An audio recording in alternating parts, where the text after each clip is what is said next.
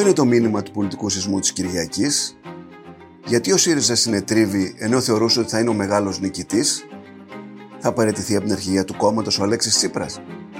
Ποιος είναι ο μεγαλύτερος εχθρός του Κυριάκου Μητσοτάκη? Τι πρέπει να περιμένουμε στα ελληνοτουρκικά από την επανεκλογή Ερδογάν?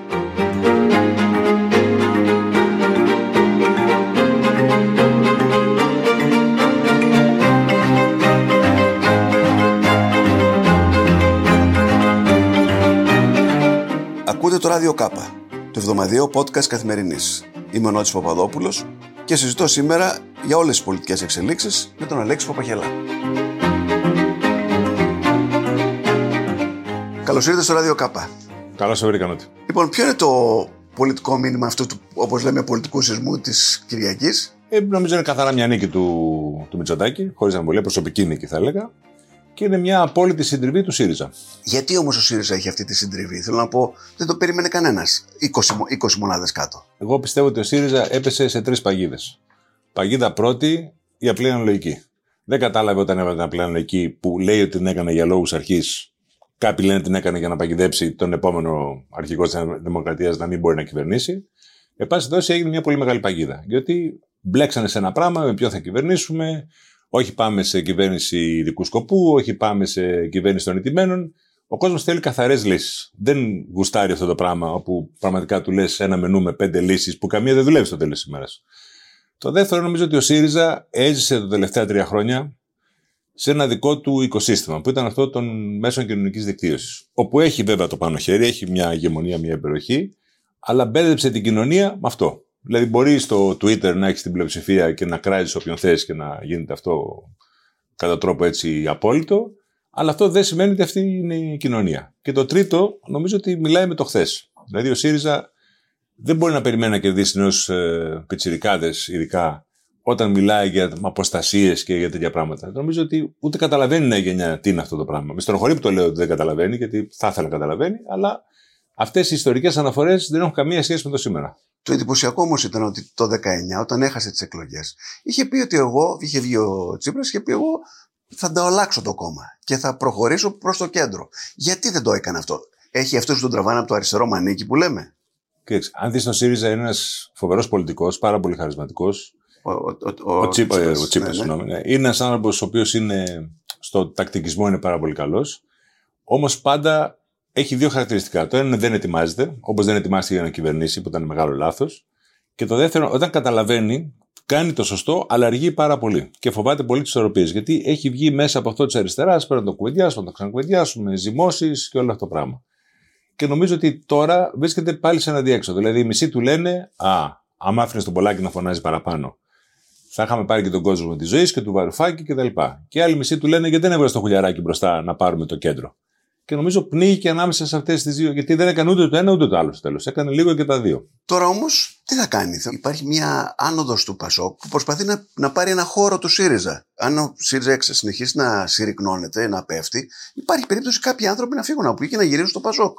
Καταρχήν, εγώ θα έλεγα να μην υποτιμάμε τον Τσίπρα. Έχει αποδείξει ότι είναι ένας πολιτικός ικανός, ο οποίος ξέρει να βγαίνει από, από δύσκολα αλλού και πατσετός και ξέρει να προσαρμόζεται στις καταστάσεις. Τελευταία δεν το έχει αποδείξει, αλλά γενικά δεν θα τον υποτιμούσα τόσο εύκολα.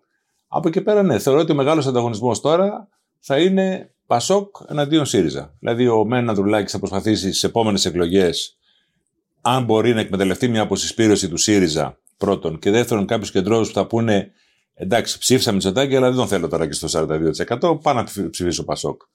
Να φτάσει σε ένα δεκαεπτά δεκαοκτώ, αν μπορεί. Και ο ΣΥΡΙΖΑ βεβαίως έχει τον κίνδυνο να φτάσει σε αυτός εκεί, γιατί κάποιοι θα πούνε πού να πάω να ψηφίσω, δεν με νοιάζει, δεν πρόκειται να βγει ποτέ κτλ. Εάν έχουν τέτοιο αποτέλεσμα, ε, εκεί αλλάζει τελείως το σκηνικό για το ποιος θα βγει δεύτερος στις επόμενες εκλογές. Δηλαδή, ε, μήπως υπάρχει μια επιστροφή, πάμε πίσω στις, πριν αρχίσουν τα μνημόνια κτλ. Μήπως δηλαδή όλο αυτό το ρεύμα το μνημονιακό τελείωσε, στέρεψε και τώρα ξαναγυρίζουμε ε, στην εποχή του μεγάλου Πασόκ και της μεγάλης Νέας Δημοκρατίας? Διακρίνω μια νοσταλγία στον τρόπο που μιλάς, αλλά εντάξει, δεν είμαι σίγουρος. Νομίζω ότι έχουμε ξαναμπεί σε μια κανονικότητα και γι' αυτό ο κόσμος, νομίζω, φεύγει λίγο από, από το ΣΥΡΙΖΑ και από όλο αυτό το, το πράγμα το οποίο γνώρισε με τα μνημόνια. Και νομίζω ότι ίσως έχουμε και ένα. Κλείνει και ένας κύκλος μεταπολίτευσης όμως έτσι, γιατί έχεις και το τέλος των χαρισματικών ηγετών από μια άποψη. Δηλαδή, κανείς δεν ψηφίζει Μητσοτάκη γιατί είναι ένας υπερχαρισματικός πρωθυπουργός. Το ψηφίζει σαν έναν καλό μάνατζερ. Ο ΣΥΡΙΖΑ έχει γραφτεί και αυτό και έχει, έχει συζητηθεί ότι ο κ. Τσίπρας μπορεί να παραιτηθεί. Δηλαδή, να κάνει, θα λέγαμε, μία κίνηση ότι δεν μπορώ να αντέξω το είκοσι τοις εκατό ή τη, μεγα, τη μεγάλη ήττα, να πάει σε ένα συνέδριο και προφανώς να ξαναεκλεγεί. Το βλέπεις αυτό πιθανό? Εγώ πιστεύω ότι ο κ. Τσίπρας μετά τις δεύτερες εκλογές θα παραιτηθεί. Ε, τώρα, αν το εννοεί ή όχι, το ξέρει ο ίδιος και φαντάζομαι η σύζυγός του. Ποιο είναι το μεγάλο πρόβλημα με το ΣΥΡΙΖΑ? Ότι ε, ουσιαστικά δεν μπορεί χωρίς τον Τσίπρα. Έτσι, ο ΣΥΡΙΖΑ ήταν ε, ο Τσίπρας. Όπως ήταν το Πασόκ ο Ανδρέας, ας πούμε, για πολλά χρόνια. Είπε, είπε μάλιστα στον Θοδωράκη να δούμε πώς θα είναι η σκορδαλιά χωρίς το σκόρδο. Ναι, νομίζω ότι υπάρχει ένα τεράστιο πρόβλημα εκεί και πιστεύω ότι θα έχει πολύ μεγάλη δυσκολία ο ΣΥΡΙΖΑ να φύγει από τον κύριο ε, Τσίπρα. Απ' την άλλη, το μόνο που βλέπω εγώ σαν πιθανή λύση είναι εάν ξαναβγεί αρχηγός. Εκεί πραγματικά να κόψει κεφάλια. Δηλαδή να πει: διώχνω αυτούς που δεν θέλω από τα αριστερά μου ή από τα δεξιά μου, νιώθω κάποιους που θεωρώ τοξικούς, φτιάχνω μια καινούργια ομάδα και πάω με αυτούς. Ο κύριος Ανδρουλάκης έχει καταλάβει την, τη, σημαντικότητα, τη, τη σημαντικότητα της αποστολής του αυτή τη στιγμή, ότι πώς θα μπορούσε να εκμεταλλευτεί αυτή την συντριβή του ΣΥΡΙΖΑ? Νομίζω ότι ο κύριος Ανδρουλάκης ε, είναι πολύ μεθοδικός, είναι πάρα πολύ καλός στα δίκτυα που φτιάχνει, έχει ξαναγεννήσει ένα ιστό του, του Πασόκ. Έχει πιάσει αυτό το, την νοσταλγία που λέω για το Πασόκ και βλέπαμε στη Χαλά Τρικούπη τα πανηγύρια, τα τραγούδια κτλ. Ήταν ακριβώς τους απευθυνόταν σε αυτόν τον κόσμο. Εγώ βλέπω ένα πρόβλημα με τον κύριο Ανδρουλάκη. Το ότι είναι, το Πασόκ έχει πάρα πολλά στελέχη, τα οποία κανονικά θα έπρεπε να τα βάλει ο ίδιος στο τραπέζι σαν πιθανά κυβερνητικά στελέχη. Γιατί τι θέλεις από κάποιον να σου πει: εγώ θα κυβερνήσω και με αυτούς. Ε, αυτό δεν το κάνει. Απ' την άλλη, πολλοί από αυτούς τους ανθρώπους, κυρία Διαμαντοπούλου ή άλλοι, φερτάρουν με την Νέα Δημοκρατία, δεν θέλουν όμως να πάνε και στην Νέα Δημοκρατία. Νομίζω ότι αν ο κ. Ανδρουλάκης έφτιαχνε ένα σωστό μείγμα από παλιούς, οι οποίοι θα μπορούσαν να είναι πολύ χρήσιμοι κυβερνητικά, και από κάποιους νέους, οι οποίοι όμως θα, αποδει- θα αποδείχνουν ότι πραγματικά μπορούν να κυβερνήσουν και αυτές σε κάποιες θέσεις, θα μπορούσε πολύ εύκολα να ανέβει σε, σε ποσοστά. Οι εκλογές δείξανε μια κυριαρχία του Μητσοτάκη.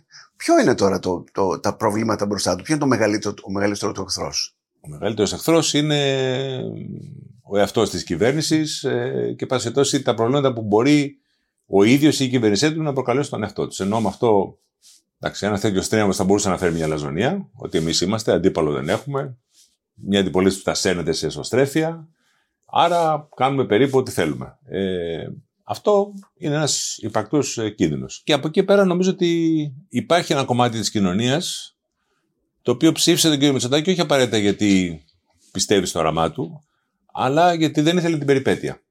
Ε, αυτό το κομμάτι εύκολα ξαναφέρει για τον Μητσοτάκη και πάει κάπου αλλού. Και πρέπει να πούμε ότι είμαστε σε μια εποχή, όχι μόνο εδώ και στην Ευρώπη και παντού, που είναι όλα πάρα πολύ μετάβλητα. Έτσι, δηλαδή, το, πολύ εύκολα το σαράντα τοις εκατό στην επόμενη δημοσκόπηση μπορεί να γίνει είκοσι πέντε τοις εκατό γιατί κάτι έχει μεσολαβήσει. Οπότε θέλει μια πολύ μεγάλη προσοχή να το διαχειριστεί όλο αυτό με μια ταπεινοφροσύνη και να, να, να ακούει και τον κόσμο. Πάντως αντιλαμβάνομαι ότι ο κόσμος κατά κάποιο τρόπο δικαιώνει το Μητσοτάκη, ότι σε αυτά τα τέσσερα χρόνια γίνανε πράγματα, η χώρα γύρισε στην κανονικότητα και έχουμε μια προσδοκία ότι θα πάμε καλύτερα. Καταρχήν πιστεύω ότι έχει μπροστά της η χώρα δύο χρόνια ανάπτυξης, αν δεν γίνει κάποια μεγάλη ύφεση παγκόσμια κάτι τέτοιο. Ακούω γύρω μου ότι υπάρχουν επενδύσεις από ξένους επενδυτές που περίμεναν το αποτέλεσμα των εκλογών να δουν αν θα υπάρχει σταθερότητα που, που θα γίνουν. Από εκεί πέρα όμως υπάρχουν θέματα, έτσι, υπάρχουν ακόμα ανισότητες, υπάρχει το, το κόστος ζωής που είναι πάρα πολύ ακριβό, υπάρχει ένας κόσμος που νιώθει ότι δεν μπορεί να αγοράσει σπίτι κάπου στην Αθήνα γιατί είναι πανάκριβο, γιατί έχει γίνει Airbnb. Το έλλειμμα συναλλαγών έχει, το εμπορικό έλλειμμα έχει αυξηθεί και πάλι. Ένα κομμάτι έχει να κάνει με τους εξοπλισμούς, αλλά έχει αυξηθεί και πρέπει να το προσέξουμε. Υπάρχουν ακόμα ζητήματα και σοβαρά ζητήματα. Και επίσης, εντάξει, τώρα για να είμαστε σοβαροί, έχουν γίνει πάρα πολλά πράγματα στην ψηφιακή διακυβέρνηση, στο, στο αλιστικό, αυτά που έχει κάνει με τις συντάξεις ο κ. Χατζηδάκης. Στην παιδεία έχουν γίνει κάποια πράγματα. Στην πολιτική προστασία επίσης έχει γίνει πολλή δουλειά. Αλλά έχεις μια δικαιοσύνη που είναι αυτή που είναι.